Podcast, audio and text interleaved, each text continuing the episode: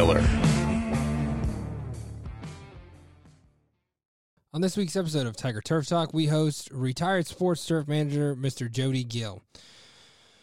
Jody's been a long supporter of the Brentsville Turfgrass Management Program, and it's truly incredible to have the opportunity to talk to him today. Um, we had an absolute blast just sort of talking about everything that has to deal with uh, his former position with the Blue Valley uh, High School District and everything that goes into, again, sort of what it takes to be a sound, successful sports turf manager. You know, there are so many different things that come into play uh, and so many different people that you have to discuss certain aspects with. And it's important to understand that through his work and through his time, he was able to develop this incredible relationship with not just his crew, not just the members of his team, but also the people that he worked for. You know, the principals, the administration teams, the parents, the students. You know, it's incredible to hear what he did and how he accomplished everything that he's done. And it's truly something you want to listen to. Um, we can't thank him enough for not just taking the time on today's episode, but also for being so supportive of our students and what we're trying to accomplish here with the Brentsville Turfgrass Management Program. Um, we hope you enjoy this episode of Tiger Turf Talk.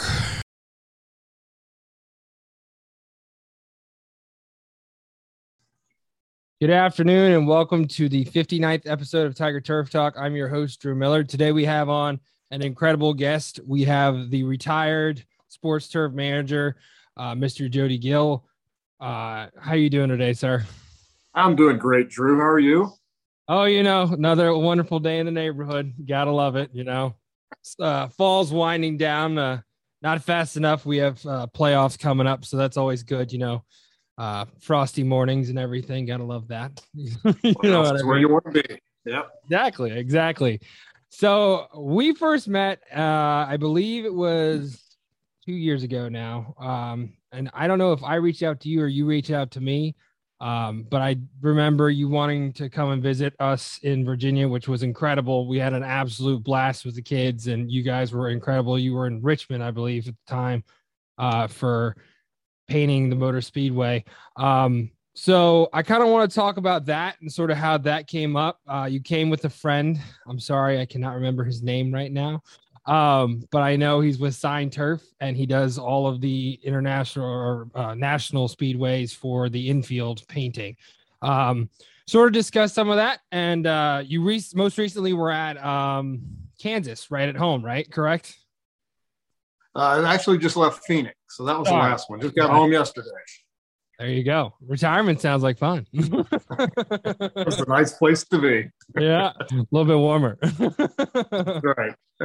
Yeah, if you want to talk a little bit about uh, just sort of everything that went into you becoming a part of that crew and uh, how everything sort of goes into again such a large project, you know, uh, even just with Arizona this past week. Oh, sure. Um, well, the name you're trying to remember is Kenny Bogner, and uh, Kenny's a good friend. I mean, I've been working with them for I don't know a lot of years.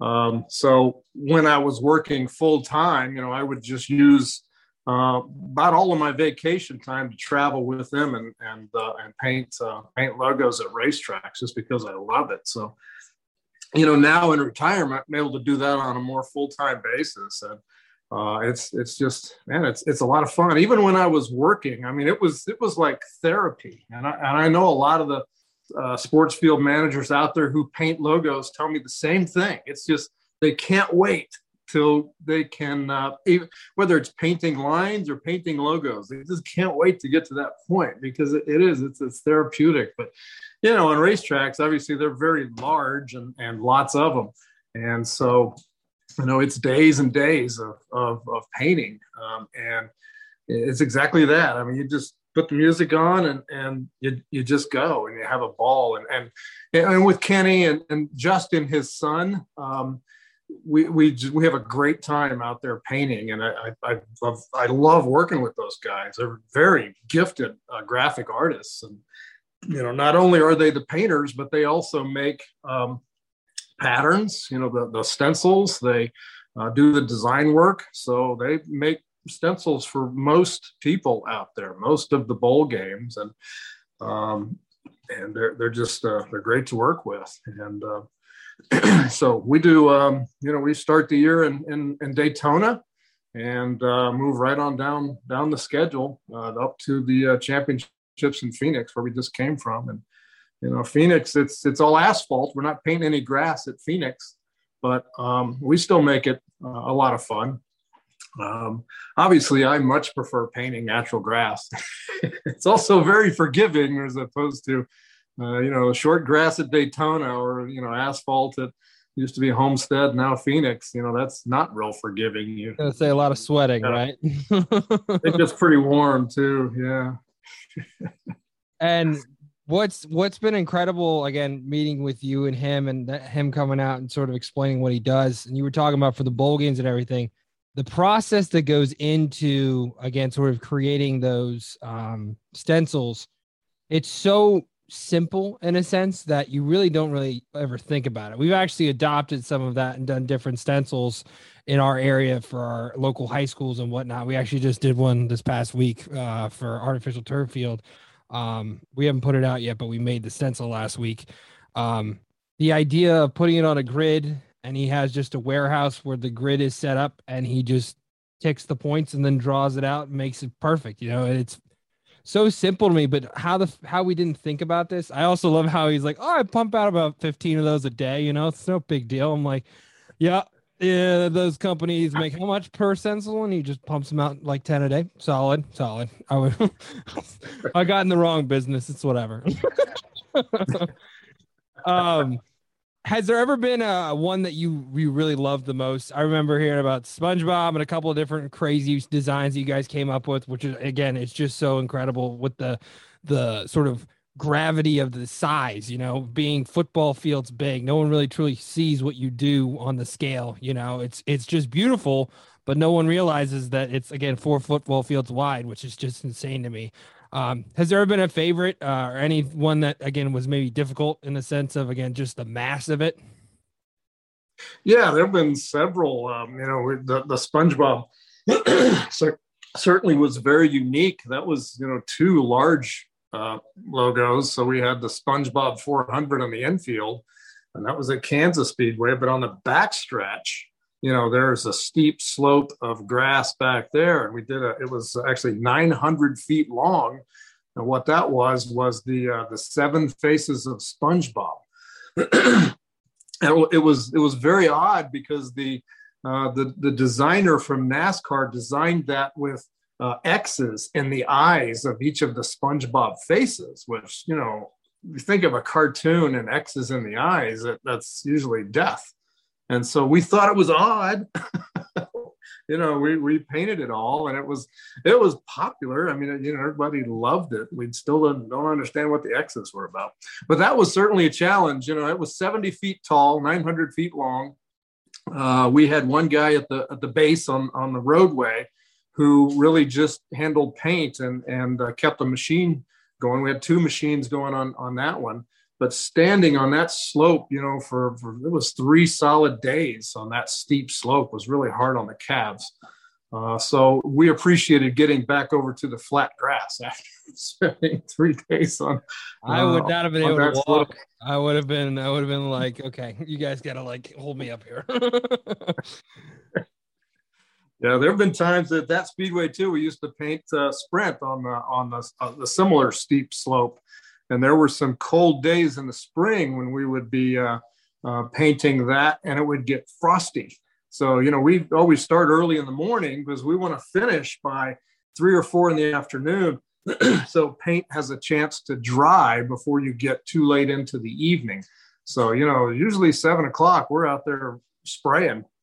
And uh, I remember a time or two when it would get, it got frosty on us. We're putting the pattern down. You know, that's a huge sheet of plastic, and frost formed on the pattern. So next thing you know, we're all just sliding down, down the hill, falling down on the on the uh, on the frost. It was really kind of funny. Oh, gotta be crazy. So you are recently retired. I believe it was last year, correct? When you officially retired? Yeah, it was uh, the the end of 2020, December 30th, 2020. Good timing, you know, with uh, COVID and everything. Nice time to get, get out of the craziness, right? Um, you were the uh, director or grounds coordinator for the Blue Valley school system. Um, something I've always been intrigued about your work there and what you guys did. And again, you still have good relationships with guy like Mason and everything. Um, what has it been uh, for you guys to sort of develop again a grounds uh, ground system in the sense of it's a, not just one school, but again such a large area um, because even in our county, I've sort of tried to figure out how to develop one so that we can save money in the sense of what you guys do is exactly what everyone needs on their fields, but aren't able to get because again, we don't have something in place that can do it. You know, they have to contract it out to a local company or something like that. Could you sort of just run through sort of what your job was as the coordinator and how the system sort of ran again for so many different schools in your district? Oh, sure. so my job was much more than just athletic fields. We, you know, we, we always um, we say it was just pretty much everything outside. Uh, but just to give you an idea on the structure, we had three coordinators in the district. We had one who was a building maintenance coordinator. We had a custodial coordinator, and then we had uh, me as the grounds coordinator. So, um, you know, everything outside and a number of things inside. You know, we would deal with orchestra pit covers and um, you know, special events. If it, you know, if we needed to haul chairs, we'd get involved in graduations, things like that. That are non-turf uh, activities. Uh, but our primary task was landscapes, lawns, playgrounds, um, and you know, outdoor lighting, parking lots. Um, so again, like I said, truly everything outside. Um, and you know, there's an advantage to that. I mean, there's an advantage to that scale. Um, and when when we started there, when, when I say we, uh, me and John Peterman. So John Peterman uh, was the grounds supervisor, so he worked under me for 25 years, and uh, you know we were, we were kind of like brothers. And uh, always joke that you know John, I, I don't. There's no there's no level here we work together as far as I'm concerned. I don't really care what, you know, when somebody says, um, you know, who works for who. I do your appraisals and that's about it. Otherwise, we work together in, in, in this task. Well, we were hired on the same day in July 1996. And uh, at the time, we had uh, 20, uh, we had about 18, 18 school buildings at that time. Um, when I retired, we were up to 38 school buildings. So together, we built a lot of buildings and a lot of fields. Um, but uh, our first task when we were hired back in 96 uh, was to oversee the reconstruction of a baseball and softball stadium facility that had been built poorly. It had been value engineered to the point it was non functional. Uh, they were flat fields with no drainage, and um, you know they, they removed all of the important features that would make it a safe natural grass um, playing field for both softball and baseball. So it was tied up in a lawsuit. Um, when we got there, it was, it was, you know, the grass was three or four feet tall and, and t- taxpayers were quite upset. So that was our first task. And um, so really our, our task was to get it grown in. And so we were actually sodding that in November and December because, like most projects at that time, everything was so far behind schedule, and we had to play in March. Uh, we actually hired a helicopter to come in and fly over the uh, the outfield areas because we had sod coming from Oklahoma, so we had a helicopter hovering to try and dry that that soil so that we could lay sod. We borrowed infield tarps from everybody in town so we could cover as much area as possible. Um, but uh, the, you know the point is we we had to this had to happen this was our, our first task with with blue valley um, the contractor had installed an irrigation system which was a nightmare even on the reconstruction and so um, john came from a golf course background so he's just you know, a brilliant uh, irrigation designer uh, installer and uh, you know maintainer and uh, I came from the sports turf background, not a lot of irrigation experience, but man, he was he was on it. So the first thing he said after we got that complex open and, and running is, um, I don't ever want to supervise the installation of an irrigation system by a contractor again. I want to design and install all of them moving forward. I said, well, John, let's make that happen then. And It did, and so he became the designer and the installer, and we built uh, over you know 50 fields uh, together over that 25 years. And um, so those are the kinds of things we were able to do to um, to make it possible to uh, increase our value and um, you know in, increase um, the, the, staffing and, and and things like that. We we really increased our worth as we went along. We started laser grading uh, fields. Um, the other task was to develop a Bermuda grass program. And in 1996, there was nobody growing Bermuda grass in the transition zone. Uh, and um, so uh, Chuck Dixon, I, I'm probably back up a little bit here. Uh, Chuck Dixon, an agronomist, and, and, and, George Toma were actually on board. And I think they were the reason that, that I was hired and probably the reason John was hired. Um, and we joked at the time that, you know, it's because no one else wanted the job. there were there were you know articles in the Kansas City Star talking about this Bermuda program that Blue Valley was trying to start up that was a joke. They said it was just going to fail. Bermuda grass should never be grown, uh, you know, in the in the in the Midwest in the transition zone. So we were actually developing a 10 acre uh, quick stand Bermuda grass turf farm, which um, you know we did establish and grow in and. Um, and um, didn't actually use it for that the, the baseball softball field was being rebuilt. Again, that sod came from Oklahoma only because it was delayed and um, wasn't sodded until you know October, November. Um, but we used that 10 acres uh, over and over. I mean, we, we found a way to uh, harvest sprigs. We bought equipment from um, from Bermuda King in uh, Oklahoma. We bought a, a, a, sprig planter, sprig harvester, couple of trailers, and so we were sprigging fields uh, uh, constantly, you know, all summer long, and uh, doing it very successfully for many years. And so again, that you know that that really increased our our value and and enabled us to do um, a lot more over time. Um, was able to you know increase budgets and make some structural changes to to staffing. Um, again because we were able to think outside the box and, and do some very unique things. And and that's you know one of the things i loved about working for blue valley. We were able to experiment and play and try and i've always believed that failure is the greatest teacher and uh, yeah we failed some and uh, we learned from those failures and moved forward um, yeah, Drew, I feel like I'm rambling here. No That's what we love. But, we love but, to hear it, you know, especially again with with such a time where again where Bermuda grass was not prevalent, you know, it's become such an important aspect of what sports turf managers are doing. And if you guys are the ones that started that off, it's revolutionary. It's definitely something we want to hear about.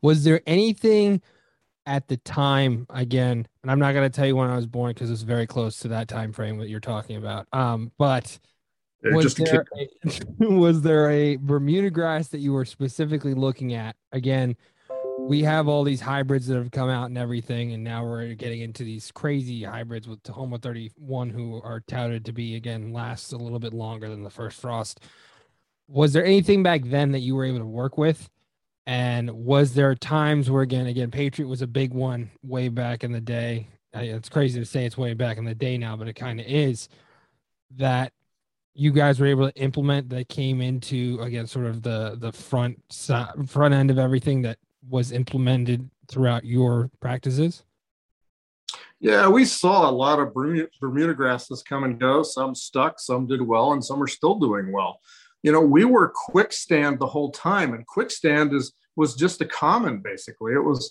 um, it, it, was really the only option at the time. Um, we were not developing fields for national TV audiences um, and or, or, for Division One athletes, uh, although um, we did have some professional soccer teams that that utilized our facilities because the Bermuda grass fields were outstanding. Um, but really, the, we stuck with the quick stand primarily because that's what we had in the ground. That's what we were accustomed to. It's it was very fast to establish. You know, that's not a grass anybody would use right now. It's it's a fairly coarse Bermuda, but for our purposes, it worked really really well.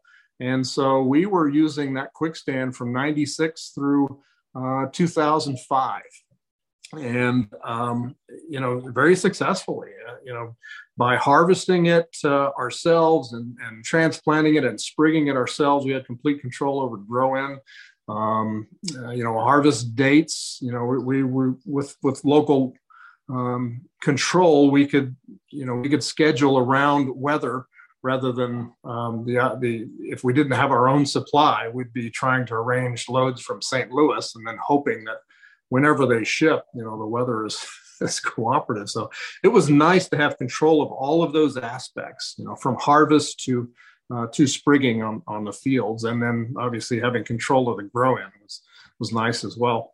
We tried some different things. Uh, I don't remember the the uh, the varieties that we we tried. We we would take we would modify the 10 acre farm um, occasionally, and we took a a small plot and tested some different Bermuda grasses, but we always went back to the quick stand just because it worked well for us in our application.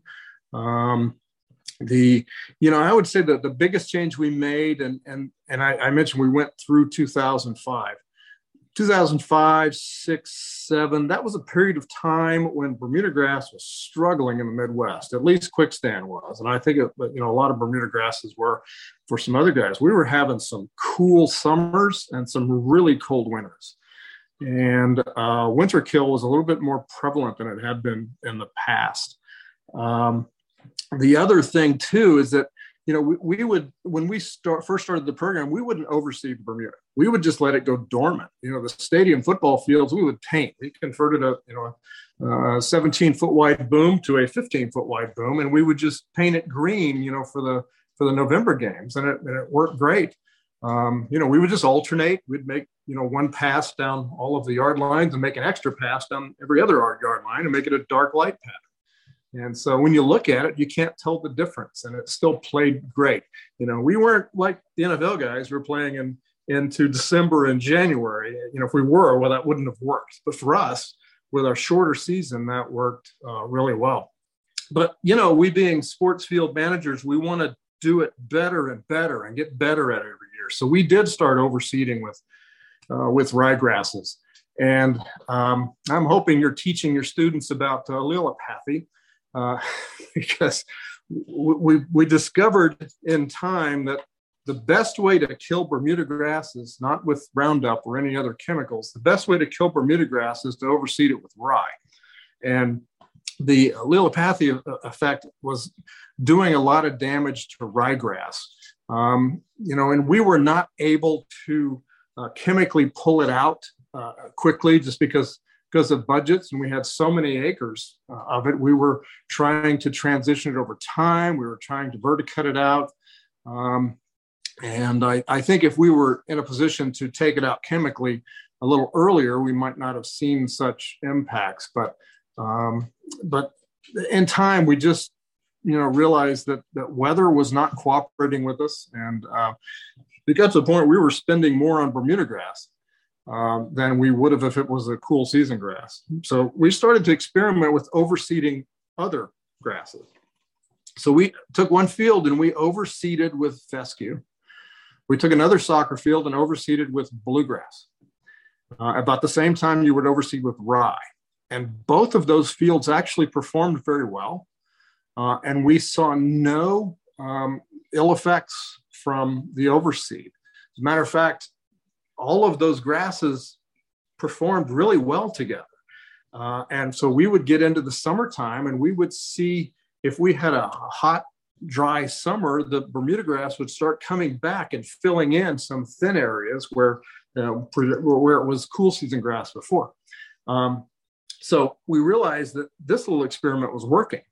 And so um, what we decided to do was go ahead and, and we chose we chose bluegrass um, for our um, varsity level football fields and soccer fields, and we chose fescue for our middle school level football fields to oversee all of the Bermuda grass. And uh, we put them on a cool season program as opposed to a warm season program. Um, we set it up with the administration, said this is going to be a three-year process. That you know we we we're, we can not take out any fields to convert them. Um, we've got to keep them all in play. and set the expectations with the administration that fields are going to be a little rough for a year or two as we as we work on this conversion. And we were overseeding them every year um, with either bluegrass or or improved turf type tall fescue. Um, but the experiment worked, and it got to the point where um, you know we had a, a, really good mix of cool season grass and warm season grass, so that it wasn't necessary to overseed anymore in, in, the, in the way that you know you traditionally would with Bermuda grass. Wasn't necessary to colorize uh, any of the any of the grass, uh, but we had the effects of warm season and cool season grasses. So in the springtime, it was green. In the summertime, Bermuda grass was still there and still strong and would fill in weak areas in July and August.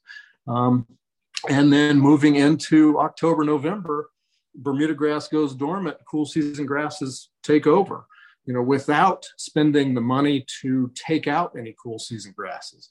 Uh, and, I, and I think that um, uh, some others coined the, the term bluemuda in time. Um, there are some guys in St. Louis who uh, who, who coined that term. Uh, I'm not saying we were first. He's got no he's got dibs, people. You guys just took his idea. Come on, what is this? yeah, I'm not saying we were first. I have no idea.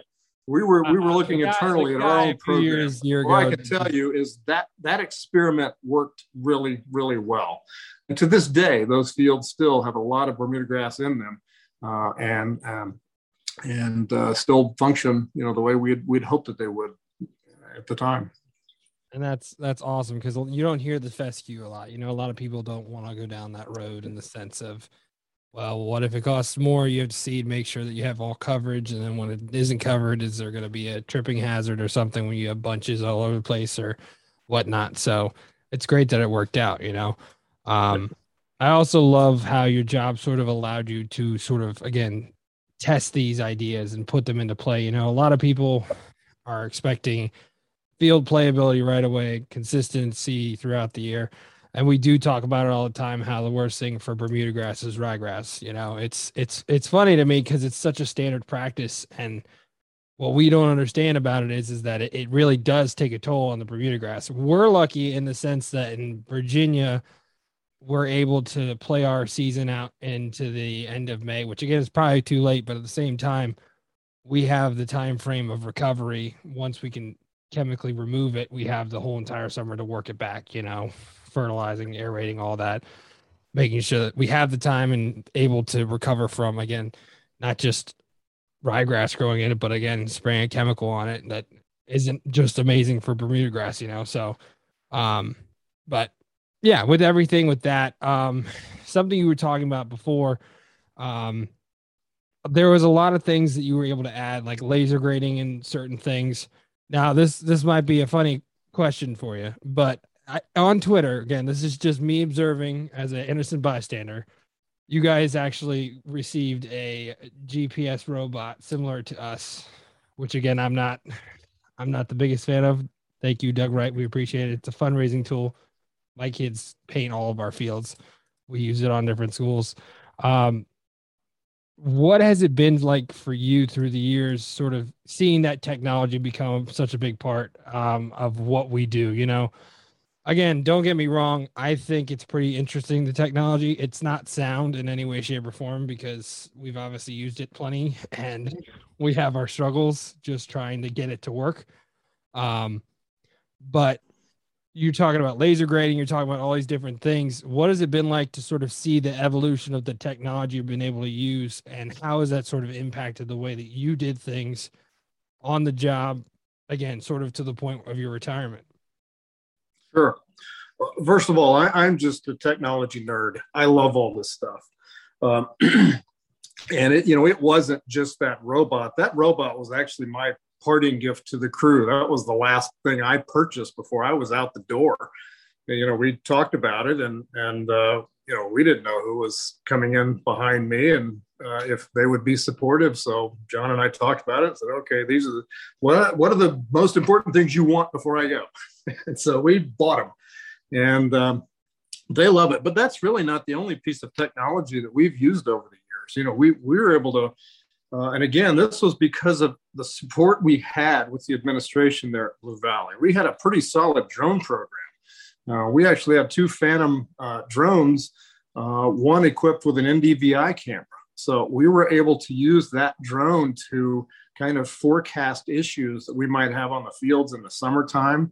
Um, we you mentioned the laser grader. We actually purchased a, you know eight, eight foot wide uh, laser grade box we would laser grade fields in house um, we purchased a gps rover. The original intent of that rover was to go out and map uh, drainage structures and light poles and curbs uh, so the and, and utilities. So you know we would have a utility marking program in the wintertime. We'd have you know one call come out and locate, locate utilities. We'd go out and GPS all those utilities, so we could just pull them up anytime, and and know where those were.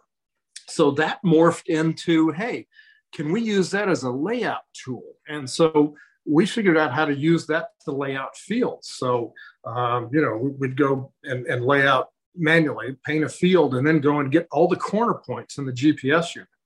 And the thing that was so impressive impressive about this GPS rover, um, it all started with the sales pitch originally. So this is kind of funny. The um, uh, Bob from uh, from Laser Specialist came out uh, and he walked out into a field and he took his wedding ring off and he tossed it down on the field. And then he got the GPS coordinate. This was grass that was three feet tall. Okay. And then we walked away. You know, we went hundreds of yards away.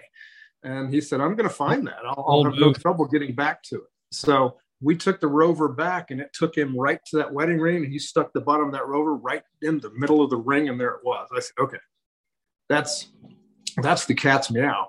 And, um, can you still hear me? I'm getting a call here. Yeah, I can hear you just fine. You there? Okay. Okay. Sorry, I was muted. Um, so I, was very impressed with that tool. So you know we purchased that technology. But getting back to the field layouts, so we use that for laying out fields. So um, then we learned in time how to modify that field. We could turn it, we could rotate it, uh, and it you know it's basically the same technology that the robot runs off of. It's, it's RTK uh, GPS uh, um, signal, and um, so we were able to use that device to to lay out, just get you know points on the field, and then the guys would we'd have one one person that would go and lay out the points, and then we'd have a string crew. They would come back and they would just connect the dots with string, um, and you know and, and, paint the field. So the, the layout didn't exist anymore. We were using it for lacrosse, for soccer, football. Uh, all of the track markings, you know, discus, javelin, some of those being very difficult. Um, so that was a, a very valuable tool.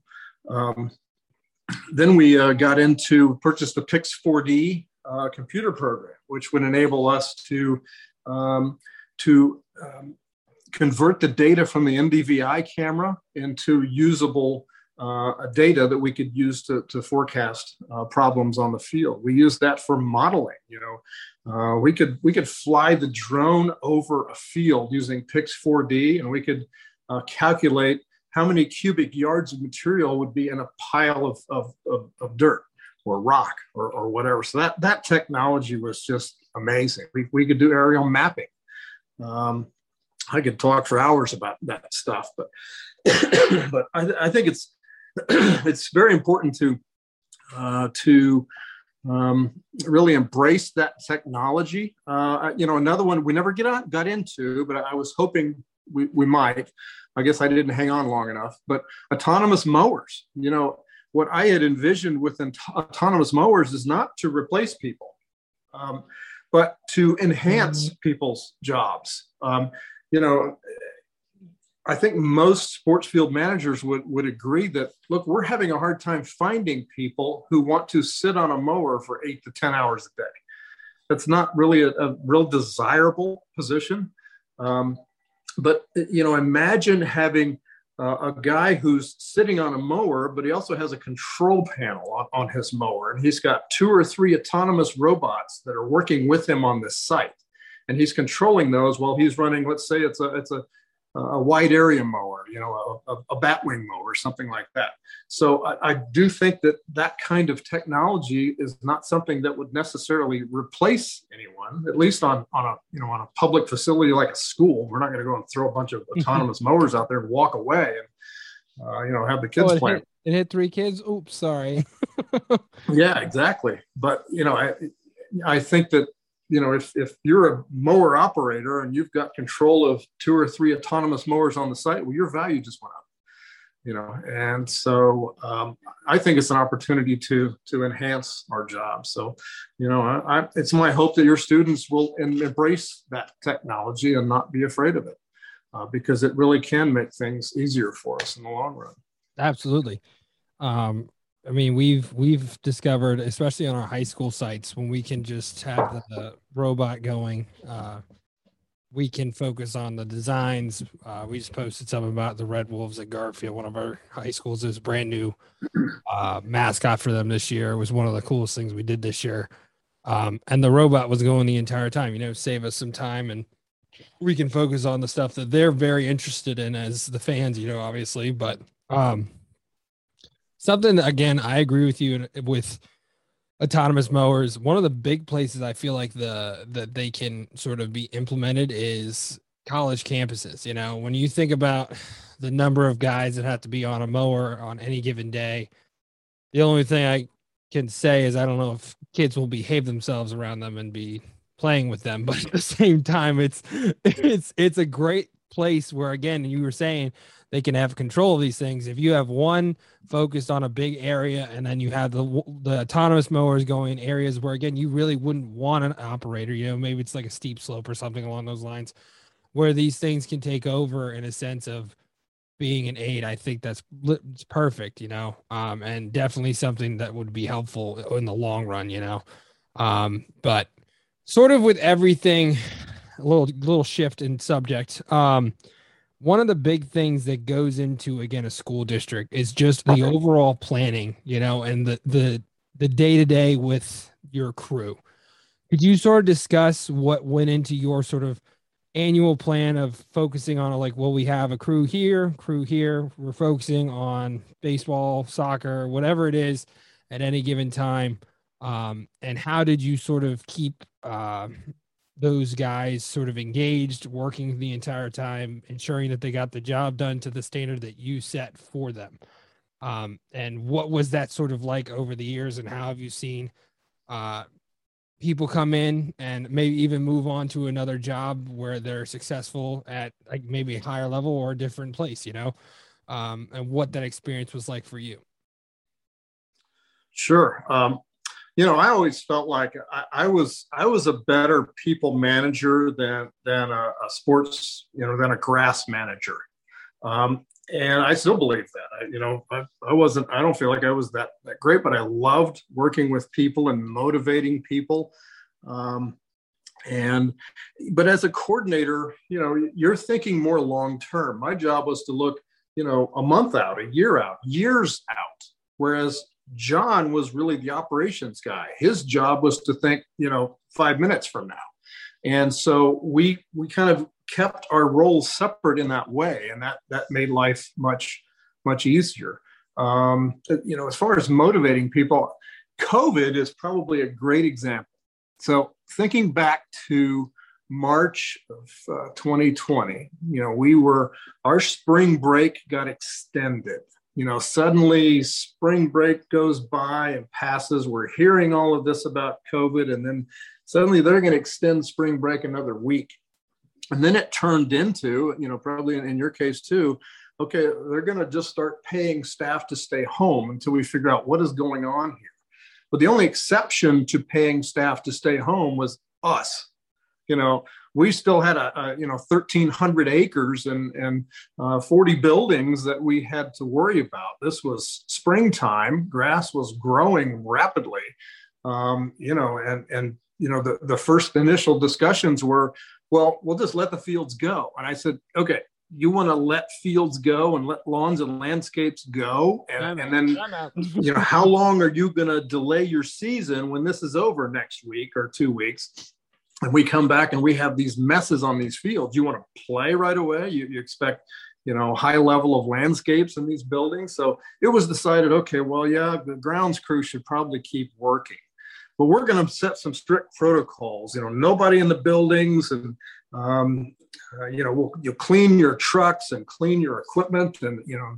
And I said, well, well, wait a minute nobody in the buildings. Where, where are we going to use the, the restroom? And so little things they never even thought about because every, everything else is closed. And, um, so, you know, I, I was really afraid that all of our crews are going to say, no, wait a minute. You get 2,500 employees here, and most of them you're paying to stay home, and you expect us to come to work.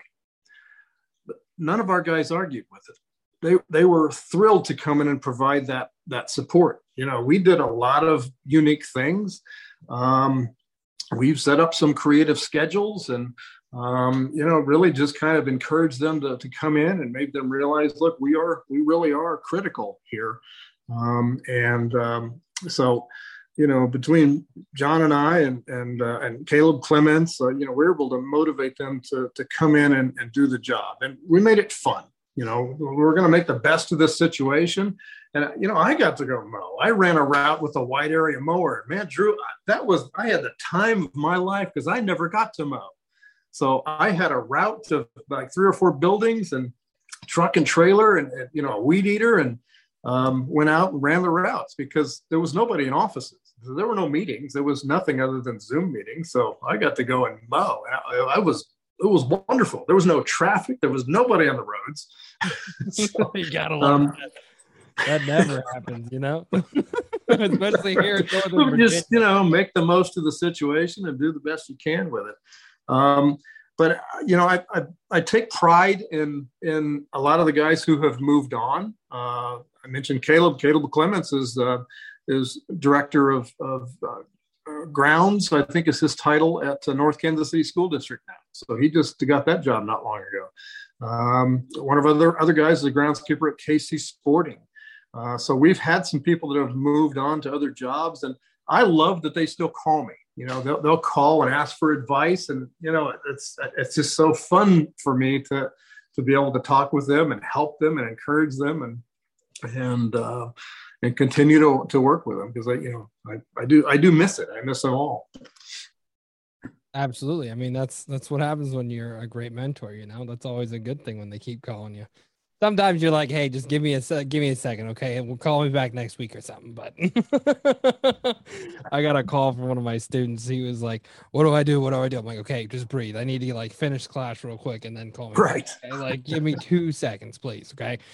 Um, but again, with everything, um, what would you say was sort of your fondest part about your job? You know, there are so many different things, and again we talk to different sports turf managers at different levels, and again, whether it's they're managing one field, managing uh, a complex or whatnot, you're managing so much more than that. You know, people don't quite understand what the school division. You have your landscape of X amount of schools here in, in Prince William. We have 111 schools, so our landscape guys are in charge of all of that. They're in charge of all the irrigation on all of our stadiums and practice fields and everything at every single high school, middle school, everything, you know. Uh, and a lot of our newer schools that have been built, lands, uh, land irrigations built in with litter landscape. So there's like three or four guys in charge of all of that. And I feel like again, you guys had much more of a sound system set up there.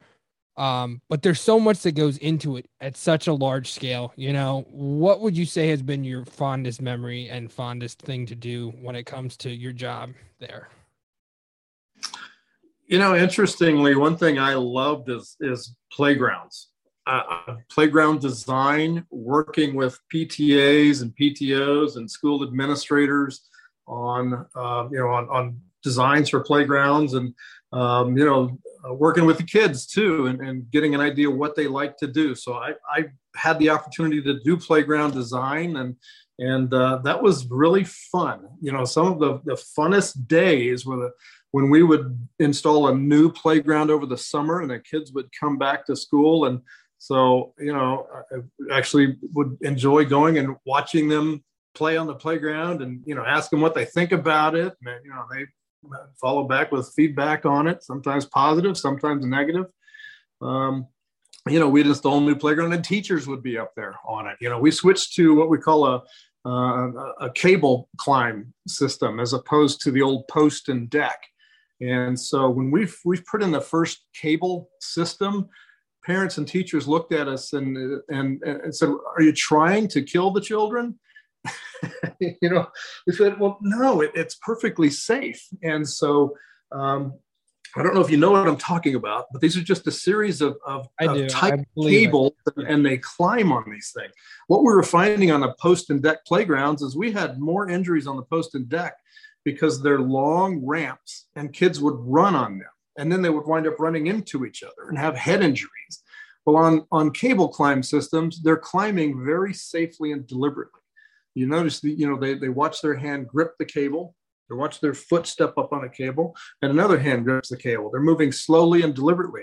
But we had zero injuries on these cable climb uh, systems.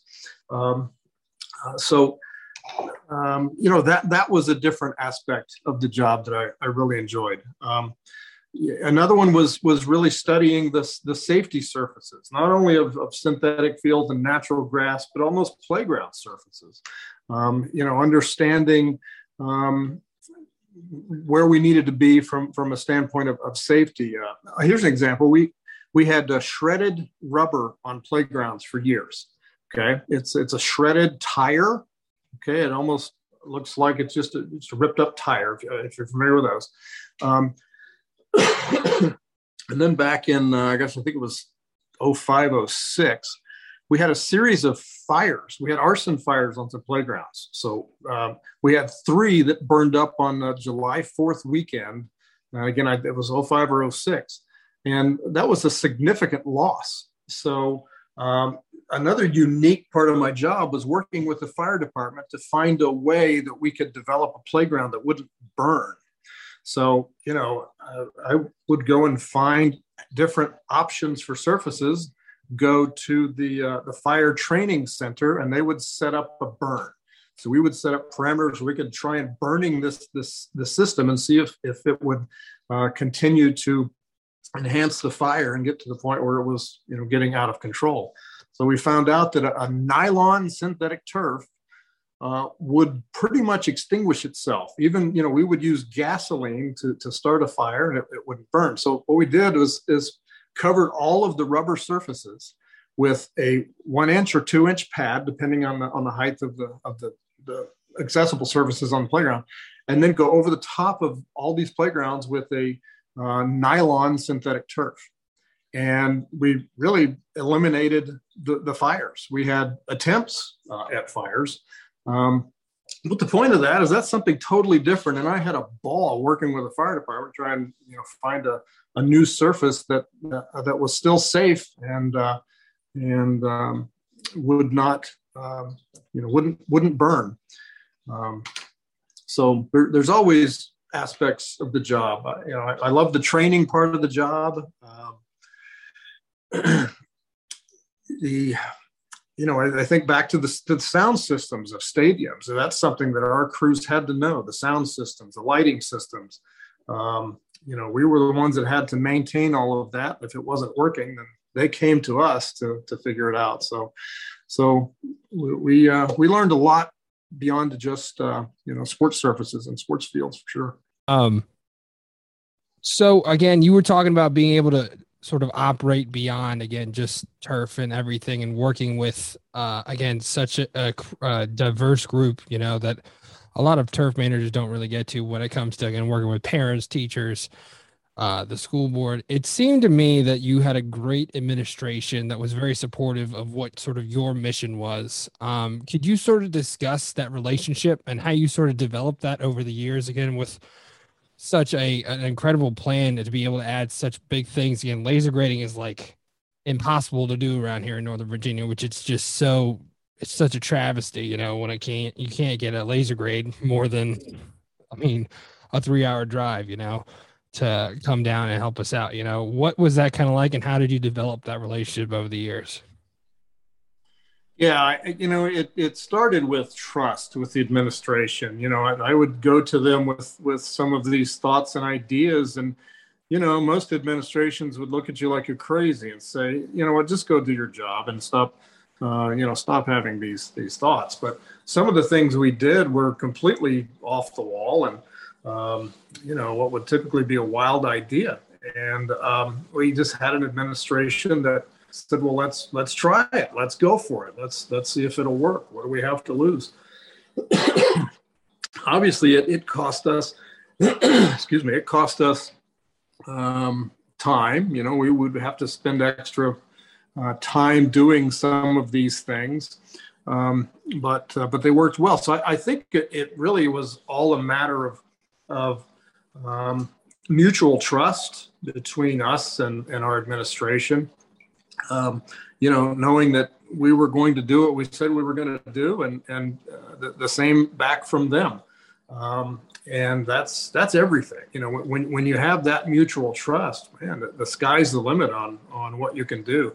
Um, always had support. I mean, there were some there were some tough years. I mentioned the the Bermuda grass troubles and in uh, 05 and uh, and 06. I mean, there was a time when I, I was about done. My, my problem was dealing with coaches. Coaches would uh, were just furious at some of the some of the conditions. You know, when Bermuda grass turns on you, it's not pretty, and uh, it was a period of time that that, that wasn't pretty. And so uh, throughout that, I had full support from our administration. So um, that was important for us and, and for all of our crew. They, they knew that we were going to work our way through it. We were going to solve the problems, and we were going to come back with with uh, you know great fields and facilities like we like we'd always had. Um, so I think that's that's probably the most important thing is having having that trust and and confidence in each other. Um, and um, so as long as you can develop that that trust and confidence and cooperation, uh, gosh, there's, not much you can't do. Couldn't agree with you more on that. Um, and you personally, you took sort of that idea and the trust and confidence and took that to a whole new level when you started working with the STMA. Um, and that's again the reason we met was you were extremely supportive of what we were doing here at Brentsville. And again, I can't thank you enough for all of that and always being there and always answering the phone when I call, you know. Um, but with everything, what was it that sort of brought you to the STMA and what has been your experience again working again at the the highest level as the president um, and even before that at the time that led up to that and now as the immediate past president how has that been for you and what has sort of driven you towards again working with such a, a an important organization in the industry Oh, you know, the first conference I attended when uh, I was able to just strike up a conversation with uh, major league uh, groundskeepers and NFL groundskeepers, and um, you know, some of the guys from Division One schools. I was hooked. I mean, I, here I am. I'm just a you know high school guy from the Midwest, and to be able to to talk to these guys, people you've I've looked up to for years, and and here they are. They're right here, and they're willing to talk to me and um, you know, and and and talk at, at at my level and not you know talk over over my head. I mean, you know, I just I was hooked with that with the organization at that time. I thought that was the greatest thing ever, and that had never changed. and I just knew then I wanted to get more involved with uh, with this organization. Um, but you know, I had some STMA mentors along the way, and uh, Troy Smith and uh, Abby McNeal, uh, Mike Trigg, Mike Andresen, uh, um, just a, number of people that, that I met along the way who encouraged me to um, get into board service. You know, I've always been active in our, our chapter, the MOCAN chapter. and we had a pretty solid group of, of people involved in the chapter but but you know taking that step to get involved at the national level was not anything i, I ever thought i would be able to do um, and um, but just having the support and encouragement uh, from from you know not only those those people but but everyone else uh, was was priceless.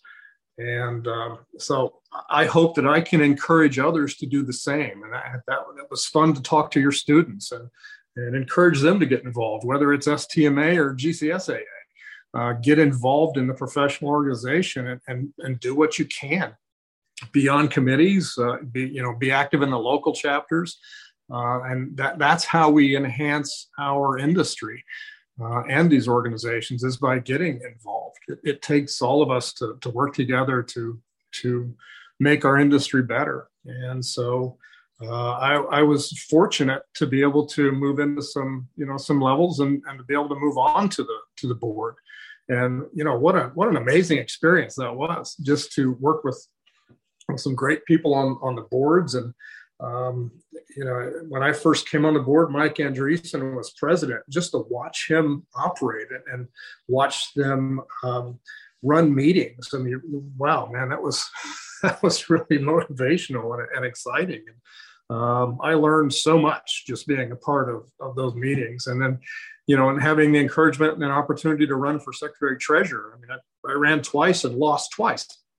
Um, you know, the last uh, last two times, and um, and then kind of stepped away for a few years, uh, and then was encouraged to run it for a third time for president. And uh, so I thought, boy, if somebody feels like I could I could do that job, I'm I'm going to do it. I'm going to run again, and, and you know, uh, third time's the charm, I guess. And uh, was elected secretary treasurer, and then moved through the process to become president. And that was definitely the the highlight of of my professional career to to be at that level and to work with all of these people at, at the STMA. Um, so again, I just encourage everyone I, I, I meet just you know get involved. This is this is a great organization um, certainly very worthy. And I love how you sort of said it all started with again such a just a good relationship, you know, um, with just random people. Because again, that that's been sort of our experience with this podcast. You know, uh, with everything. I mean, being able to meet people like at Wimbledon and all of that, it's been insane. And with this industry, I don't think there are many like that where they would answer the email or answer the phone when called upon, you know? Right. Um, right. What has your experience been like? Again, just overall creating these relationships. You talked about your mentors in this uh, STMA space, but what has it been like for you to sort of, again, maybe it's grow your network in a sense, but sort of grow just, again, relationships throughout the years with just through the STMA, you know, it's it's just one organization. we talk about the grand scheme of things, you know. Yeah, it's it's been been so helpful to have uh, people that I could call on with questions, concerns, or um, you know, especially when we started the Bermuda grass program. I don't know anything about Bermuda grass. That was you know that was certainly a challenge, but had a number of people down south that I could talk to and and you know uh, not have to repeat some of the same lessons, but instead understand how they did things and um, how we could do it better. Um, so it's those relationships that really help you to um, enhance your job, and uh, so those are those are valuable contacts, and um, you know, it's hard to function without them. You really need those people. You really need that that that network of people that you can you can count on. And i'm, I'm just thrilled that i can still be in some people's network in a retired position. So uh, you know i can't wait to get to the conference this year just to you know see some old friends and and uh, and, and just be a part of it again. Yeah we're excited for this year. We're actually going to be bringing uh, five kids down so it'll be oh, really oh, great. it'll be really fun for them to again to experience what we've been experiencing for years now you know? Right. And we actually are actually taking five, I think six maybe kids out to GIS out in San Diego this year too. So it's been oh, sort of a whirlwind of uh, opportunities for our students. I'm really excited again to sort of see that stuff come to fruition, especially after the year with COVID and whatnot. It's it's really exciting to be able to do that. Um, hopefully, we'll be able to get see you there. You know, um, count on it. Yes, sir. I'm always. Um, with everything again, um, I, as someone who has been such a, a prominent figure in this industry, again, being the president and taking the time to again put forth so much of your time voluntarily, um, what have you seen sort of the growth in our industry? Maybe it's STMA, maybe it's something different, but what is it that you've seen that's been the best growth, and what do you see in the future, sort of being the next step in our industry moving forward to better maybe the next generation or bettering the current uh, uh, workforce in sports turf management? Uh, well, we talked about the technology earlier, and you know, I, I really believe that that's that's number one. You're not going to stop technology. Technology is going to continue uh, to evolve and and get better, and we've got to embrace it and and um, and find ways to use it to enhance our jobs, to enhance our our industry, and not be afraid of it. Um, we've got to embrace change and, and find a way to adapt to new situations. Um, you know, we've got a lot that we're dealing with you know, across the country from um, new regulations to, you know, losing some pesticides to, uh, to you know, labor issues, uh, budget issues, uh, a lot of things that we, we have to deal with moving forward. And, and we're not the only industry dealing with it. Um, but uh, that's that's something that you know we, we need our, our, our network of folks out there to help us to uh, to deal with these things. So I think that uh, moving forward, we just need to really enhance that network and um, uh, you know keep people um, in our circles who can uh, who can be positive influences and and help us move through some of these issues. Absolutely, I couldn't agree with you more. Um, now here's the real question, you know, not turf related, not anything related. How does it feel to be retired? You know, my father, uh, and he'll hate me for saying this, he retired uh, last year and we can't get him out of his recliner, but that's just him. You know, how is how is retirement for you with everything? Um, obviously it's well known that you are a pilot and it's really cool to see sort of having that sort of outlet in a sense to what your career was and everything and what an incredible talent, you know. I mean, if I got in a plane, everybody would die. Sorry. but how has it been for you to be able to sort of take a step back, uh, recollect, and obviously you're still way involved when it comes to retired people being able to work with uh, uh, Bogner, right? Is that right? I think I said that right. Yeah, with Kenny. Kenny, that's the name. You know, first of all, I hate the word retirement. And, uh, you know, I apologize. my wife retired also at the same time. And we are having a ball. We're actually calling it a, a reboot as opposed to retirement. Um, and we're still we're still very active. You know, we've we've got a little business that that uh, we're working on, and we're going to um, continue to to launch in the spring. We we're painting fields. Uh, I mean, my wife Tammy's a rock star, man. She's um, we'll, we'll paint fields for and logos for, for high schools here locally. Um, that's kind of funny. We we did uh, work over Chiefs at the Chiefs practice facility uh, this summer. Um, um, the, the, the, guys at, at, Chiefs had to go to training camp, and there was a company that was shooting a commercial in one of the practice fields. Um, so they asked us if we would go and, and paint the field for them. Uh, so uh, Terry Lee and Doug Schellenberg were, were, were there still, you know, managing things. So Tammy and I went to paint one of the fields. So, so Terry Lee is, they're, they're taking bets. You know, Tammy went and told them, we could do this in about three hours. And they said, there's no way that the two of you are going to lay out that field in three hours. And we're doing a full field with borders and numbers and, uh, and everything. and so Tammy said, okay, we're, we're, we're going for this. so uh, Terry and Doug were trying to delay us. You know, they'd come out and talk to me or come out and talk to Tammy, and Tammy would say, "Hey, get back to work."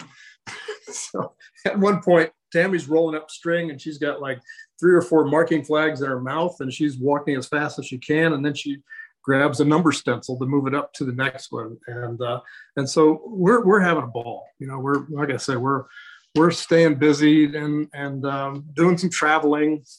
Um, and uh, you know the NASCAR thing keeps me busy as well. Um, so it, it's really not retirement; it's it's reboot. We're just kind of working on the the next thing, you know, whatever that's going to be. Because uh, I'm not built to sit in a recliner. I, I can't I can't do it. Uh, but it, it gets to the point when you when you've been in public service for 30 years, you know there there comes a point where you say, okay, it's time to move on. And that time came for me, and, and I realized they don't need me anymore. I felt like I was in in their way.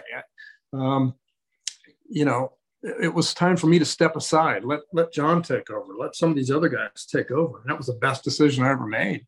Um, so you know, once you realize that time and and um, you know, if you're fortunate enough to be able to to do it early, um, it's it's a great feeling to uh, to be able to, to to do that. So yeah, we are we're having a ball. My job this last year has actually been renovating our house. It's been my primary job, and um, you know, Tammy's my project manager, so I, still got a pretty long punch list of things, and she reminds me every day that you know items 46, 62, and 90 are not done yet. Oh, that's a wide range of lists. Jeez. it's, it's a pretty impressive list. I, so I actually, we're getting there. I contacted you when you guys were heading to Italy. How was that? You know, with with everything. I mean, Italy is something to see. You know, and it's incredible. And my brothers have gone, and they like to talk about how they got to go all these different places. How was it for you guys? Oh, it's fantastic and true. There was nobody there. You know, they were, you know, they were open to travelers, but people just weren't traveling. We we were in Pompeii we're in the forum and it was just the two of us normally the the forum of, of, of the lost city of pompeii is packed with thousands of visitors.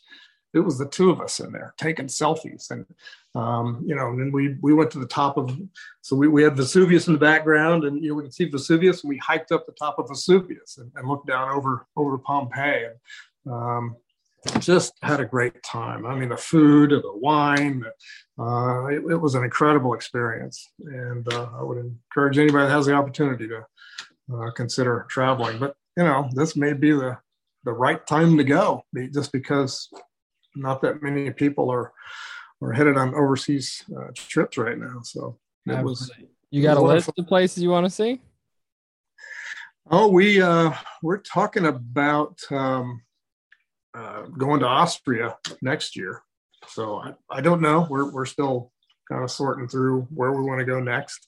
So, so my we'll question, see. Austria, you know, you want to see, you obviously want nice weather, but at the same time in Austria, you kind of want to see the Alps in the winter, you know, that's where my, that's where my sort of, which time do you really want to go? You know, yeah, the research where you were thinking, you know, it sounds like September and October is a pretty good time to to head over there to you know get the best visuals. Um, so you know, I don't know, Richmond may be out again next year. well, I'll be there in the spring, so I'll, I'll contact you over there in the spring. Yeah, for sure. No, that that would be awesome. But well, I want to just say thank you so much for taking the time. This has been a blast. It's been great to catch up with you. Uh, I'm excited to see you down in Savannah. You know, actually see people for a change. You know, it'll be great. You know, with everything. Um, and again, I can't thank you enough for taking the time. Oh, happy to. It was good talking to you.